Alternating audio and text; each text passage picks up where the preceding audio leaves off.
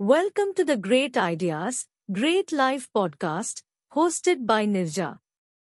In today's episode, we are going to be talking about the power of gratitude and how it can help cultivate a positive mindset.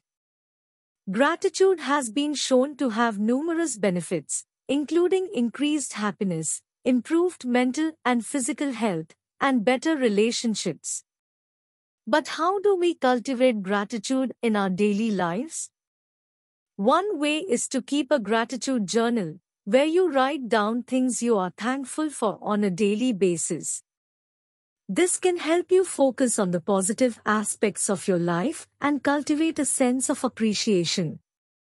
Another way to cultivate gratitude is to express it to others. Take time to thank people in your life, whether it's a colleague who helped you with a project or a loved one who supported you through a tough time. Gratitude can also be practiced in difficult situations.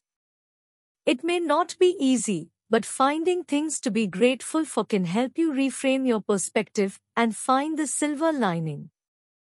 But it's not just about feeling good in the moment.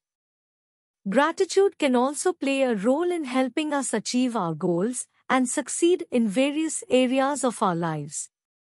When we are grateful, we are more likely to be motivated and focused, which can help us achieve the things we want. So, take some time today to practice gratitude.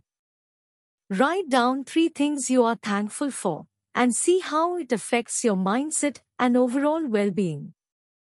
Thanks for joining us today on the Great Ideas, Great Life podcast.